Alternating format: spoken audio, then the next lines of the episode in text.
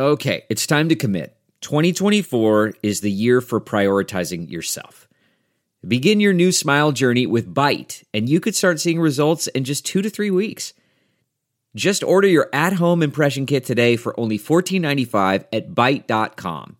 Byte clear liners are doctor-directed and delivered to your door. Treatment costs thousands less than braces, plus they offer financing options, accept eligible insurance, and you could pay with your H S A, F S A. Get eighty percent off your impression kit when you use code WONDERY at Byte dot com. That's B Y T E dot com. Start your confidence journey today with Byte.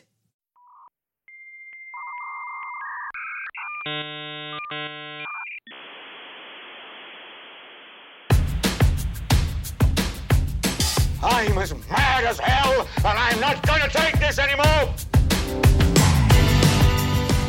Hello, friends. Welcome back. I've got a great guest today, my friend Amy Gittleman. You know, I always have a fond affection for alumni of my school, Binghamton University, or as the old people like me used to remember it, SUNY Binghamton. We're all born of our condition. Amy's sister, shit happened. Ovarian cancer, stage two B. Thank God she's okay. But you're drafted in as a family member, the club no one wants to belong to. But Amy's also a media nerd like me. She's from agency. And among the many things we talk about, obviously emotions and caregiving and whatnot, there's a lot to discuss around who the hell makes these advertisements. Why does pharma marketing suck so much? Patient acquisition seems so inhumane. Compliance is the blue balls of healthcare. All this and more on today's fabulous and exciting throwback retro Binghamton, New York episode of Out of Patience. Enjoy. Is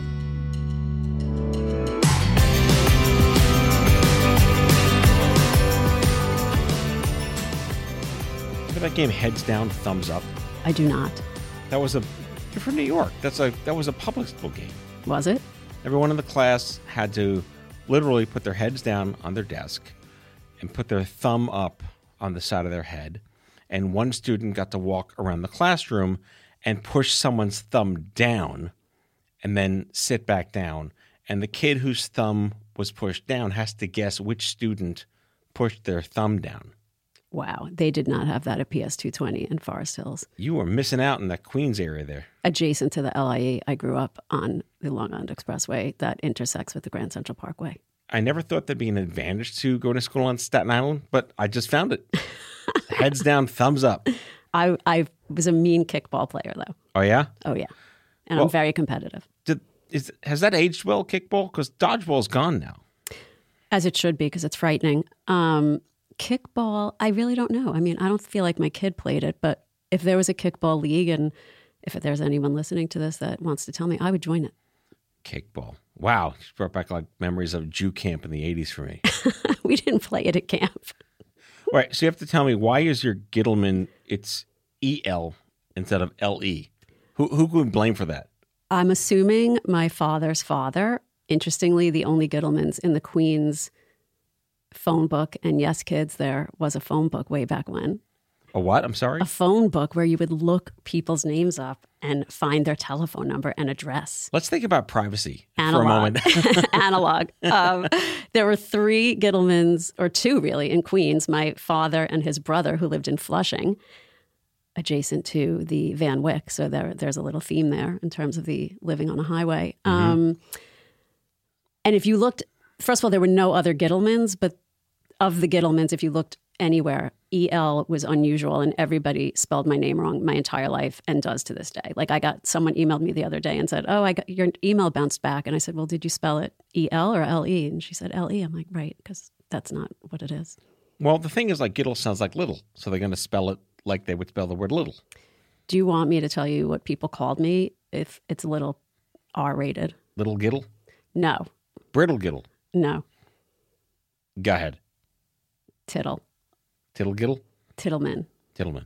Was it because of the obvious reasons, or was it because of the lack of obvious reasons? The obvious. Okay. I, I was one of those early bloomers who started wearing a bra in fourth grade. So even more love for your parents who just well, even had the name in the beginning. Right. It also means cap maker, because when I went to Israel oh. in ninety-three or four, I went to Yad Vashem, and they had some thing that you could like look up the last name and what it meant. Right. And I was like, of course we were cap makers. We were like shtetl people, you know. Like, there was no like the financiers. We were no Rothschilds, you know. So I've done God knows how many of these shows, and they're all fantastic. But every now and then I get a Binghamton alumni. Mm-hmm. And that is, and if you'll agree with me, like the absolute tie that binds. I think so. And I will say that other than my best friend from high school, my best friends by far are my friends from Binghamton. And most of them are male, actually. Really? Yes.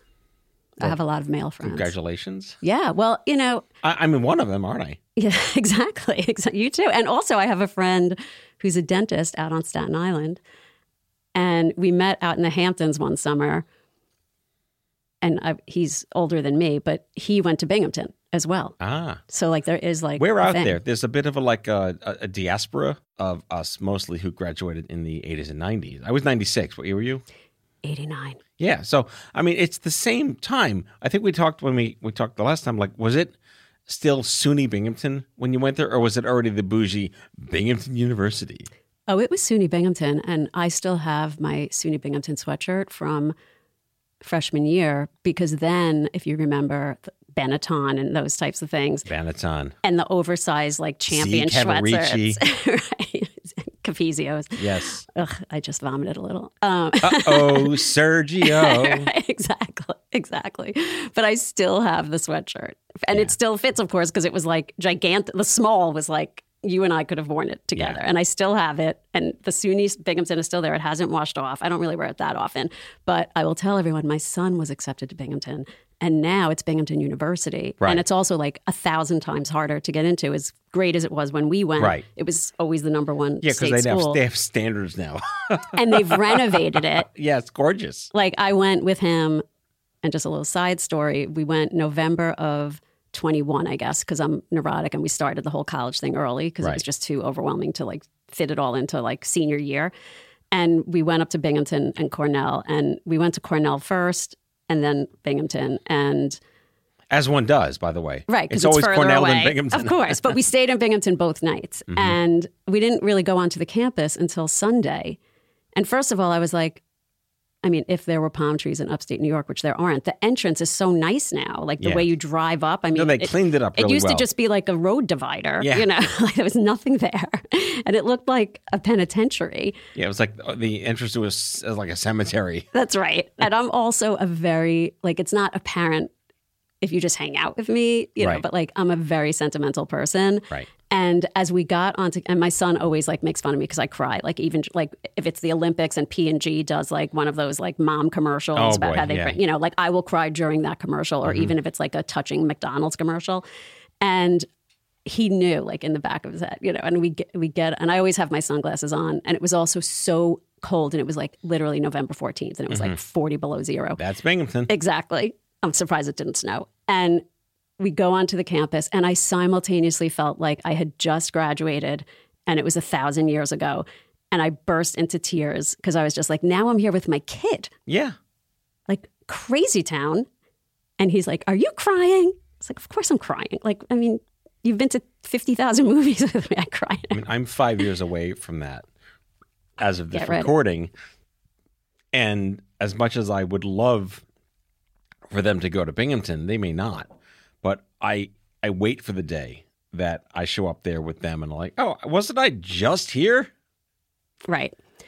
Also, I was disgusted by the fact that Newing now looks like brand new condos and probably, I think, has a heated garage or something. Right. And, and when and we for were the there, listener, and terrible. for the listener, Newing was the um, the burning dumpster fire of Bronx in the nineteen sixties of Binghamton University, and now it's basically Williamsburg. True. Right. And then I will tell you, when I went there in eighty-five to eighty-nine, minus a semester abroad, my bed and desk were the same bed and desk that was there when Newing was built. And then I went back one time when my child was around one year old. Right. I had never gone back after I graduated, but I was visiting cousins up in Rochester. And I said, I have to just go to Binghamton. I couldn't get in the dorm, but of course I weaseled my way in because yep. I'm me.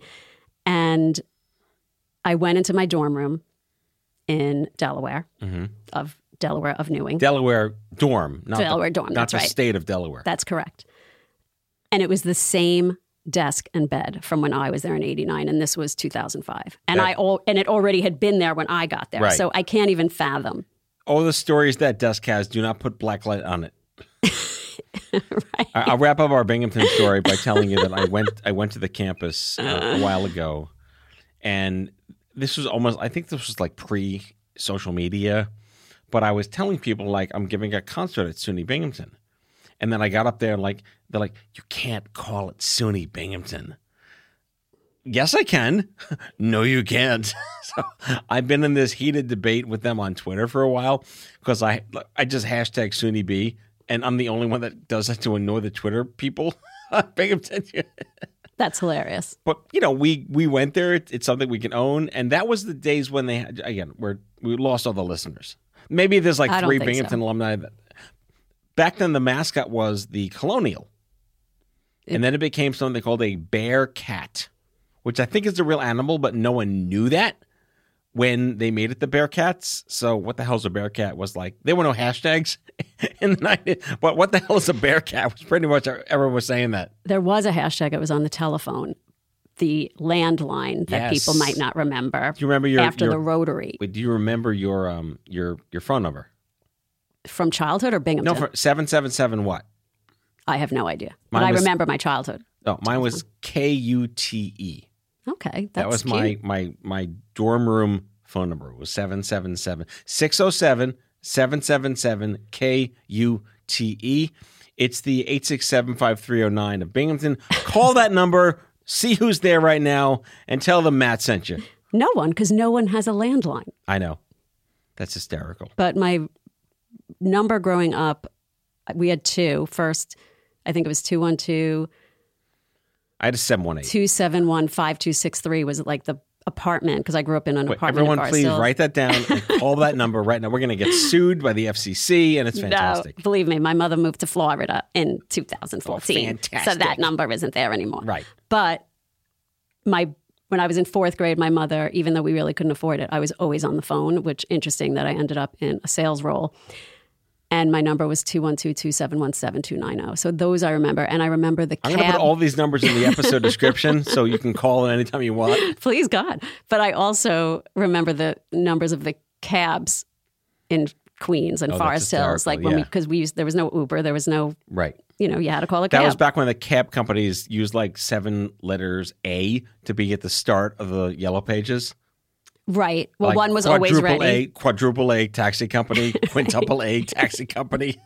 We had always ready, and I can't remember the other one, but it was like seven one eight, two two two, two two two two or something. Right. R- absurd. Selena and Barnes. Right. No longer together because one of them died. Yeah. I heard about that. Sounds suspicious, but Rip, I'm not going to go there. Selena? I don't know. Which one? Barnes? I couldn't even tell you. I think that there's... I know. We're, we're rambling about New York City culture stuff. I want to get to the junk here, which is that I love that you were in sales before there was the internet. And there's very few people around like us who remember what it was like to hustle without a phone. And we had fax machines. And did you have like a BlackBerry with the stupid chiclets? And texting took you nine hours to write a word. Well, yes, I had a BlackBerry, but... I mean, I graduated college in nineteen eighty-nine, so my first job, which was terrible and I can't even talk about because I'm embarrassed about it, I was an English major, really a ret lit major with right. a double minor in Jewish history and cinema at Binghamton. That's ta- a recipe for a career success. Correct, correct. But, you know, it's just Amy taking things that she knew she would excel at. Right. So good G P A at the end of the day, which is a miracle in and of itself. But considering all the shenanigans we got up to. But when I graduated... you had what was called a tickler file. Oh, yeah? Was that like an acronym or something? That, no. Okay. It was index cards that you kept in a box the size of index cards, and you had literally one for like every day of the month, let's say, and you would turn it over at the beginning of each month. Mm-hmm. But like if you called Joe Smith on February twenty-eighth and you wanted to call him April fifteenth, you would put it like in April ah, okay. because there was no digital way to keep track right. of how you would call someone. Mm-hmm. And I don't remember if that job had a rotary on my desk or a, a push button, a push button phone. Right. But I'll tell you, if it was a rotary, which I don't remember, I probably wasted a lot of time like dialing and dialing and dialing. Hey, Kyle, try to see if you can find the rotary dial phone and insert that in here. That'd be funny. I once showed one to my kid on a, I was taken to school on the bus in the city, and he couldn't fathom. I was trying to explain a rotary phone to him, and he just was flabbergasted. Yeah. Like, what are you talking about? Right. So I, of course, Google it on my phone, and like show him. An iPhone, and I you show Google it to him. You Google a rotary phone on your iPhone. That's correct. And he says, Mom, and he must have been like six years old. So what happened if you made a mistake? Did you have to go back to the beginning? And I was mm-hmm. like, yes, you did. You had to go back to the beginning yep. and dial. I said, but when I was growing up, you didn't need the area code, but then you did because too many people, like there and were too many people. And the long distance cost you nine dollars a minute. Right, right. My daughter, collect. My daughter asked me a question. How did you take pictures without phones? So she doesn't know what a camera is. I, I, yes, she does, but I guess instinctively didn't occur to her that there could be a separate camera not attached to a telephone or a cell phone or whatever it is. But I think this is the gorgeous, fantastic Gen X culture nostalgia bin that we can live in, absorb, own, and if you don't get it, change the channel. Right, right. So again, I was working in advertising in the early two thousands. Again, Palm Treos and A O L floppy disks and C D ROMs. It was an innocent time because it just seemed easier to get to the people that needed to know there was a new Diet Pepsi flavor or whatever. And I was diagnosed in the nineties, and there was nothing. There was no Google. There was like listservs. Google that if you have no idea what I'm talking about. And today, there's too much shit. But you and I have been working in a version of sales for a very long time. My question to you is that once you got into like healthcare sales or patient sales, or this is a market that aren't consumers. Of course, they're not hoping to learn this information. They're not aware, rightfully so, that they can become part of something else and help this and help that. Customer feedback means something very different to someone with ovarian cancer than someone wanting to buy the new Flamin' Hot Cheetos. When did that transition happen to you in your career? To healthcare? Yeah. It really was happenstance that I ended up in kind of pharma ad sales. I had been in digital media since two thousand. I was in another career for many, many years. And it was the writing was on the wall because it was like printing and displays. Like if you went into Bloomingdale's, I used to sell like those big displays for Estee Lauder and things like that. Oh, remember those. Those are great. Yeah. And they still have them, you know, like backlit photographs mm-hmm. or whatever, you know, even towards the end doing kind of wraps of trucks and stuff like that with vinyl.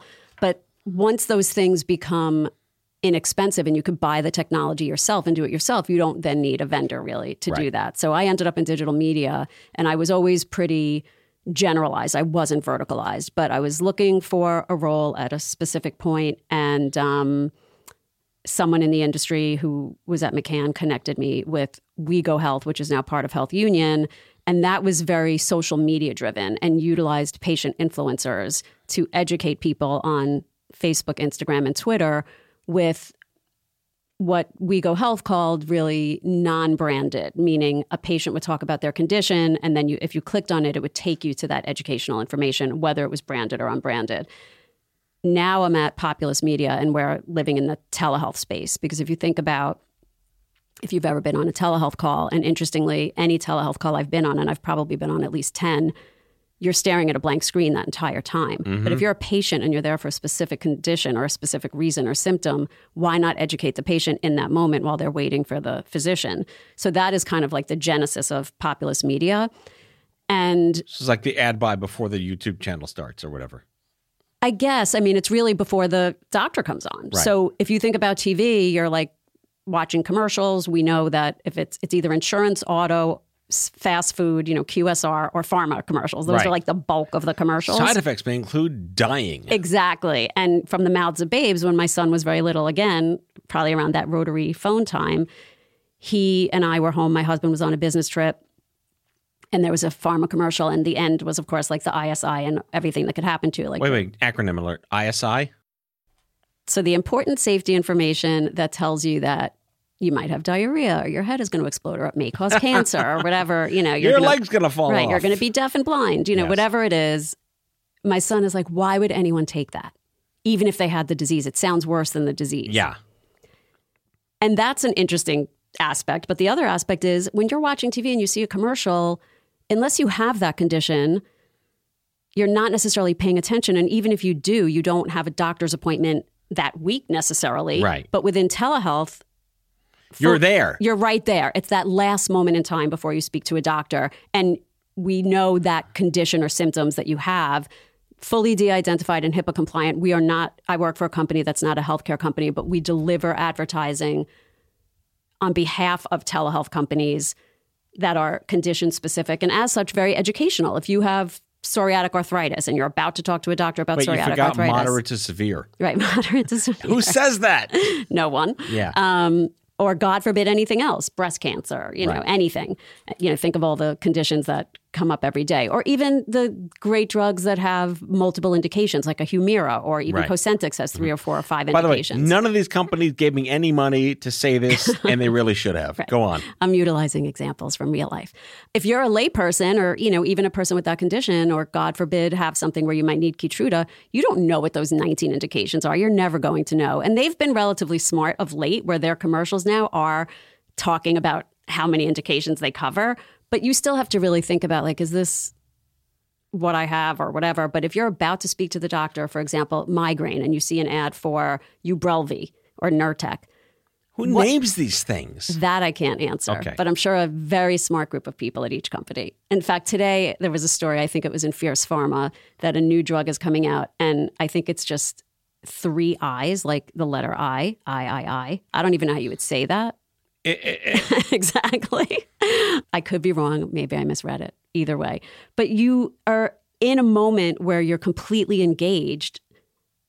And then you might remember that you saw that commercial, you saw that mm-hmm. ad in whatever magazine still exists, or on your, when you were looking at people dot com or whatever the right, case right, may right. be. And it's like that perfect moment in time, which in my twenty-three year career in digital really is kind of like that brass ring. And it makes me happy to think that we can help patients in some way.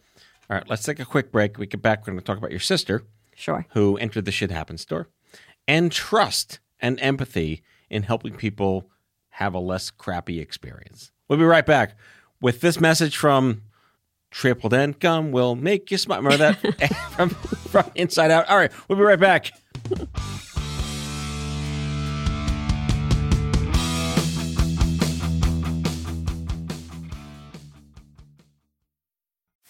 You can host the best backyard barbecue when you find a professional on Angie to make your backyard the best around. Connect with skilled professionals to get all your home projects done well. Inside to outside, repairs to renovations. Get started on the Angie app or visit Angie dot com today. You can do this when you Angie that. That's not just the sound of that first sip of Morning Joe. It's the sound of someone shopping for a car on Carvana from the comfort of home. That's a good blend. It's time to take it easy, like answering some easy questions to get pre-qualified for a car in minutes. Talk about starting the morning right. Just like customizing your terms so your car fits your budget. Mm-mm-mm. Visit Carvana dot com or download the app to experience car shopping the way it should be. Convenient, comfortable. Ah. CarMax is putting peace of mind back in car shopping by putting you in the driver's seat to find a ride that's right for you. Because at CarMax, we believe you shouldn't just settle for a car. You should love your car. That's why every car we sell is CarMax certified quality, so you can be sure with upfront pricing that's the same for every customer. So don't settle. Find love at first drive and start shopping now at CarMax dot com. CarMax, the way car buying should be.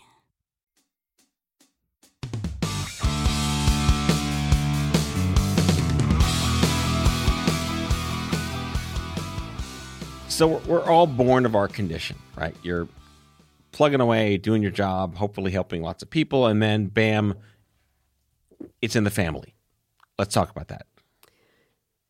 So my family actually has a horrific history with cancer. Oh, wait, right. We're Jews. That's right. That's right. We're Ashkenazi Jews. Yes. There's lots of cancer. So this is probably for a separate podcast or maybe just a night over drinks because it's a kind of funny story. But my grandfather on my mom's side had four sisters who never married and lived together until they died. Is that like a Brothers Grimm fairy tale waiting to be told? Not really, but my cousin and my sister and I and my son actually keep saying we're going to write a Broadway show about it. But, right. you know, time is just difficult to find. So they had cancer, um, multiple cousins of my mom on her father's side mostly. No one on her mother's side do I remember having cancer. My father's first cousins who were women all died of some kind of female-oriented breast cancer or ovarian cancer or whatever. A very close first cousin of my mother's died of breast cancer when I was pregnant with my son, and then her daughter was diagnosed with that when I would say three or four years ago during COVID.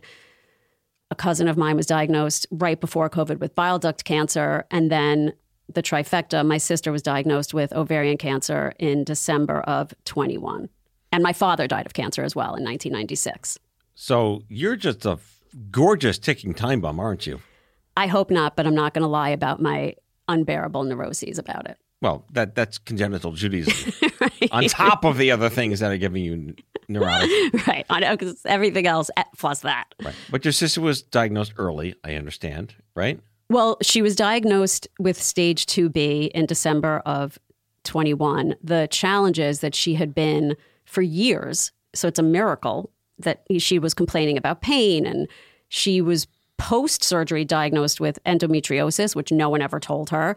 Her regular gyno, who thankfully she finally went for a second opinion, said it was just polyps or, you know, whatever it was, and they were going to do a D N C and pull out the polyps. But when she went for the second opinion, they sent her for an M R I right away, and it turned out she had a fifteen-centimeter ovarian tumor that was, the B in stage two B is that it's attached to other things. Right. So fabulous. It was very, right. It was amazing. But it was so scary. And I'm very close with the other two cousins as well. So, you know, obviously your sister is your sister. I will say that she's one of the brave. They all three, so brave. I think they handled it, God forbid, you know, like much better than I ever would. What does brave mean? I think, like, did they have any other choice? What, like, I guess you don't, and I guess maybe that's the truth when you have it. If you if you don't have a positive outcome outlook, I think that affects your outcome. Right. Of course. I mean, that's just true in life. But I, I, I just remember after my sister had the surgery, I guess she had it on a Friday, and then it was still kind of COVID-y in January of twenty-two. COVID-y. For lack of a better, I'm making up words now. So she had the surgery Friday. Her husband was with her that whole day. And he said, why don't you go on Saturday? Because they only were allowing one person at a time. Right. And he would go on Sunday. And I lived near the hospital. She had it in the city, even though she lives in Queens. It was at uh, New York Cornell Weill. And I went in there, and the whole time I just kept saying to myself, just keep it together. Just keep it together. Just yeah, keep it sure. together. Because I didn't want to like cry in front of her because she's just laying there like, yay, they got it all out. I don't have cancer anymore. And I'm just like, okay. Yeah, you know, right, like, right, I don't right. even know what to say to that. Did, did all of this, I mean, again, you didn't ask for this. No one wants this. Did it inform you in any way about your work? And the kinds of messages people are receiving, let's say, even if it is an, an ad or a message before a telehealth visit. I've always been, you know, a, a huge disappointing cynic in that patient marketing, pharma marketing, health, they're all sanitized bullshit. And nothing speaks empathy, and we're sorry you're here, and we know you're angry, except some of the nonprofits. But they're never your, like, uh, greeter at the door. Where, like, I'm sorry you're here. It's a great party inside, but, you know, we're all together. Like, it's, you need to know this and this and this and this because the lawyer said I have to tell you this and this and this and this. Was that something that, like, maybe there was a gestalt moment for you that if if I were my sister, would I really want to hear this? I think so. I, I do wish that agencies and brands themselves would be less sanitized. You know, I don't think you have to like throw things in people's face because you're reaching out to, you know, especially on television or even C T V at this point, right. Or connected T V for those who don't like acronyms. Um, well done. Thank you. You know, do I need to see a woman who has metastasized breast cancer like strolling on the beach with her grandchild or doing yoga. I mean, I don't think that's realistic. Right. I, I just don't. And maybe it is and I'm wrong, but I don't think that's true. I watched my three cousins go. I watched my father go through it. It was a v- very long time no ago. No beaches. But, right. There was very little beach going on. And I just think, or yoga or any of those things. Right. Because, you know, like the neuropathy or, you know, all the Cancer, side effects. Beach, yoga in the sun. Right. There we go. Exactly. That's prescriptive. Exactly. So I think that there could be maybe some form of advertising renaissance where brands and agencies on that represent these brands think more along the lines of what should be communicated other than making sure they understand the side effects, right, which seems to be the most important part of the commercial. Right.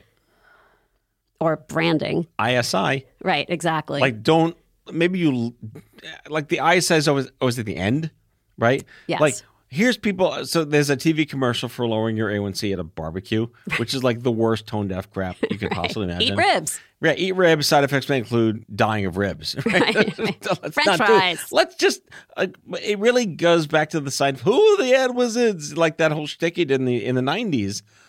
Why is this still a thing? I love the idea of, an, uh, of a renaissance, but who's in charge of that? Well, I think the marketing teams at the pharma companies and right. I think their agencies. I think they think about, you know, how can we present this in the best way to get people to ask their doctor? And I think, you know, I think, I'll, you know, I don't want to mention a particular brand, but there's a brand that has like a really, there's two brands I can think of actually, but I'm not going, going to name them, that have kind of like uppity songs, or they use songs from the seventies, or mm-hmm. they make it sound country. And it's all about like how happy I am that I have type two diabetes, you know? Yeah. Let alone the fact that with diabetes now we have this issue where people on a quest to be thin, meaning actresses or actors or very wealthy people, are utilizing a drug off-label that now people with type two diabetes actually can't even get yes, their medication, exactly, which is absurd. By the way, the side effects of taking that medication off-label is thyroid cancer. Right. That's just one. Not to mention there are people, you know, if you read more of like the cultural things like New York Magazine or something yeah. like that, or even the New York Times, they're saying that if you go off the drug because you've, let's say, gotten to your goal weight for your, you know, the Oscars or whatever, yeah, the right. SAG Awards, you could squeeze into that, you know, size zero, you know, Vera Wang dress, that your face falls. Right. You know, as, as though you kind of like early aged, and that people are having to have injections of like fillers or actual facelifts to mitigate the fat loss in your face. Right, because you're supposed to wean off it, but because it's not physicians, you know, uh, supervised, no one knows to do this. Not to mention the doctors who are prescribing it off-label. Yeah, and that's that's not okay. That's cash grab bullshit. Not okay at all.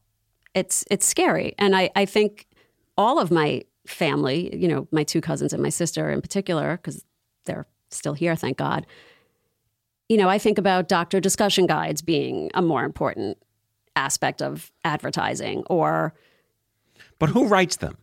So, so let's we can we can round out the rest of the show talking about why aren't patients involved in this shit in the first place? If you're making an ad that's going to talk to your sister, shouldn't someone like your sister be the person that they see in that ad?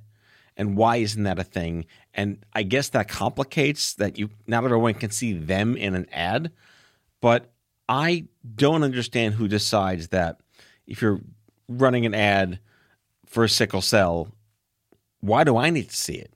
And why isn't this in the right markets? And why is a white person on an ad for this? And why is a woman on the ad for this? And it's very tone deaf in an age where we're so much more aware of not just gender, but cultural relevance. I don't know the answer to that, but it is an interesting question. When I was at WeGo Health, one of the things that we did, in addition to this social media patient influencer aspect, was, I guess, you know, having groups of people that brands would ask questions to to inform their media or creative moving right. forward. And one of the brands I worked with was for a condition that disproportionately impacts African Americans. Mm-hmm. And we learned, as did the brand, and I'm sure they must have known this. I can't imagine they didn't know this prior to these group studies or focus groups, that everyone in the ads were Caucasian. Mm-hmm. And in terms of any of the um, studies on people, like human beings, they didn't include African Americans in the trials. Yep. Yet it disproportionately impacts African Americans. And that is just... Oops. Right, exactly. I mean, to me, that's just almost disgraceful. Yes. And you have to know this without having the focus group. I, I can't imagine you didn't realize this just from even the scripts and to whom the scripts were written. And why is that agency still a client of this pharma company? And they weren't fired and smacked around? I don't know the answer to that. You know, I'm sure they do th- you know, great things as well. But I do think there is just a tone deafness in advertising in general. Yeah. You know, now unless everyone's so afraid. It's, um, unless it's uh, spicy Cheetos or right. whatever it is. Right. I don't even, the, the Cheeto fire, I don't even know what they're called. Flamin' Hot. Flamin' Hot. The Flamin' Hot. There's, there's a desire, there's a market, you know. And by the way, I, I'm not going to get into details, but if, if you want to Google the origin story of Flamin' Hot Cheetos, it's like this one guy who accidentally brought it to market and it became a phenomenon, and then they bought it out from him, and he's he's he has no debt on his MasterCard, so to speak. It's a great American story. Flamin' Hot Cheetos origin story. Sorry. You're welcome, friends. Let's get back to the show. I just have to question it though. I've I have I don't I didn't like I don't know what the difference is. There's the soft, mushy ones that are orange, and there's the hard ones. So oh, one is Cheetos. That's and, cheese doodles. Oh, so I loved cheese doodles, and I loved that it left that yeah, it's just disgusting, the crunchy one and the puffy one, and cancerous orange residue yeah, yeah, it, on your hands. If it wasn't cancerous, it wouldn't be tasty. Exactly, exactly. So that too. I mean, if you think about C P G or like food, and all of these like taste makers, meaning physical taste, where they right. like put all of these things in something to make it taste a certain way. Which all of which are artificial. Right. I don't even, I used to love Cheetos, I'm not going to lie, but I never liked the other one. You were Cheetos, not cheese doodles. No, I like cheese doodles, not Cheetos. Okay, okay. I was a cheese doodle girl. I will not tell Frito-Lay. They don't, I don't think they'll listen to the show. Well, even if they don't, I will say that as a child, I loved Fritos and I ate Fritos every day. My mother made a part of my lunchbox. Fritos and Munchos are like the forgotten art of bad food snacking. Fritos are delicious. All right, this episode not brought to you by Munchos or Fritos, but I'm endorsing them for no other reason. Why don't yeah. they give them out on airplanes? I was just on an airplane. They're like, we have um, cheddar sun chips. No, I want Fritos and Munchos. I'm like, I don't want that. Yeah, go to matthews acra dot com slash Munchos for twenty-five percent off your order. And by the way, nobody wanted it because nobody took the, no. the sun chip. No offense. I do like regular sun chip, but... But, but this speaks to the the antithetical nature of, you know, if you are in the corporate consumer marketing, this is these are things people want or didn't know they needed. I didn't know there's a new Oreo Cakester flavor that's whatever. You know, they know how to make you feel bad that you didn't know that you're only eating the, the chocolate Cakesters and not the vanilla Cakesters. This is healthcare. And I think there's a lot of presumptiveness and hubris in thinking we know what your sister needs to hear and see in advance of this. She's terrified. And it's I'm, I'm going on a bit of a soapbox here, and this is not new. I've been doing this for a long time now. This blatant, I mean, if they're tone deaf, not knowing that a drug that affects Black communities shouldn't have, like, white people in an ad for it, that's egregious and ridiculous. But it does speak to the larger narrative of there is no traditional demography, psychography, consumer brand thinking in healthcare marketing.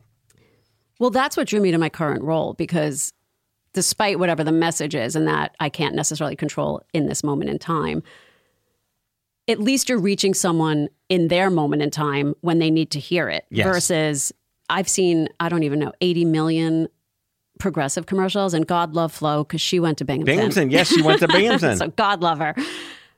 But I'm not switching my insurance. Right.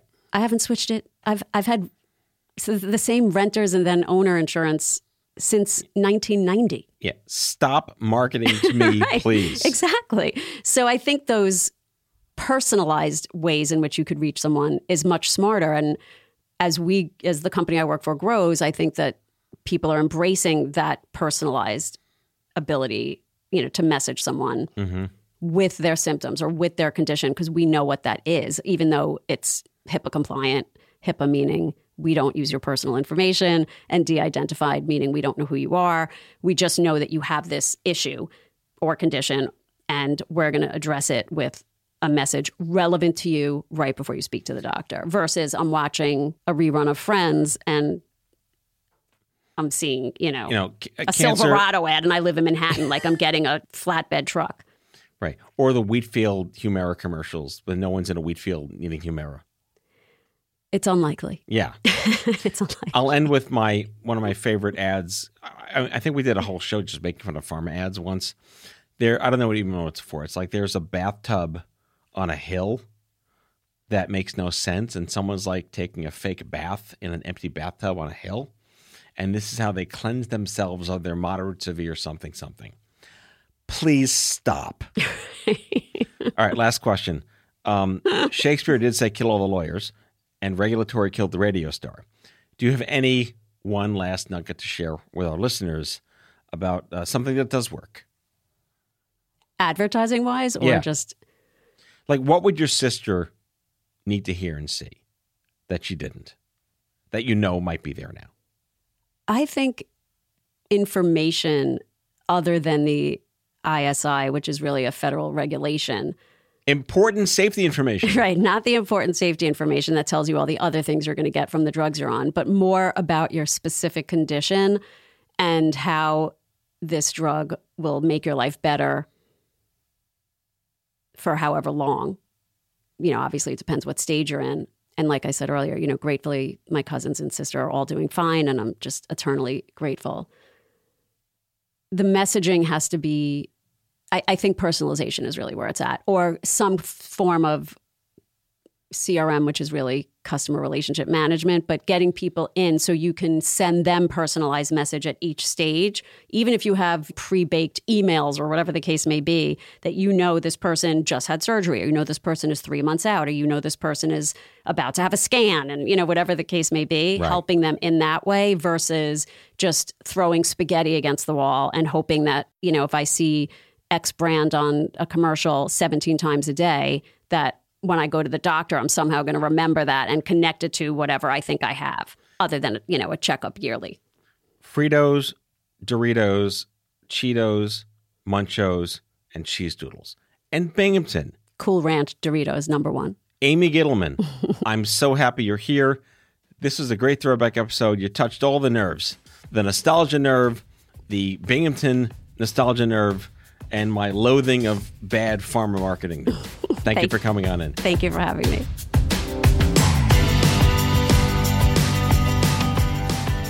Out of Patience with Matthew Zachary is an Offscript Health production. The executive producers are Matthew Zachary and Andrew McDowell. It's mixed and edited by Kyle Moore. If you like the show, ratings and reviews are always welcome. Leave us a message anytime at eight five five, A U D I O six six. That's eight five five, A U D I O six six to share your healthcare shitness with us, and we might just play them on the air on a future episode. For more information about this show and Offscript Health, visit offscript dot com. That's offscript, no T, dot com.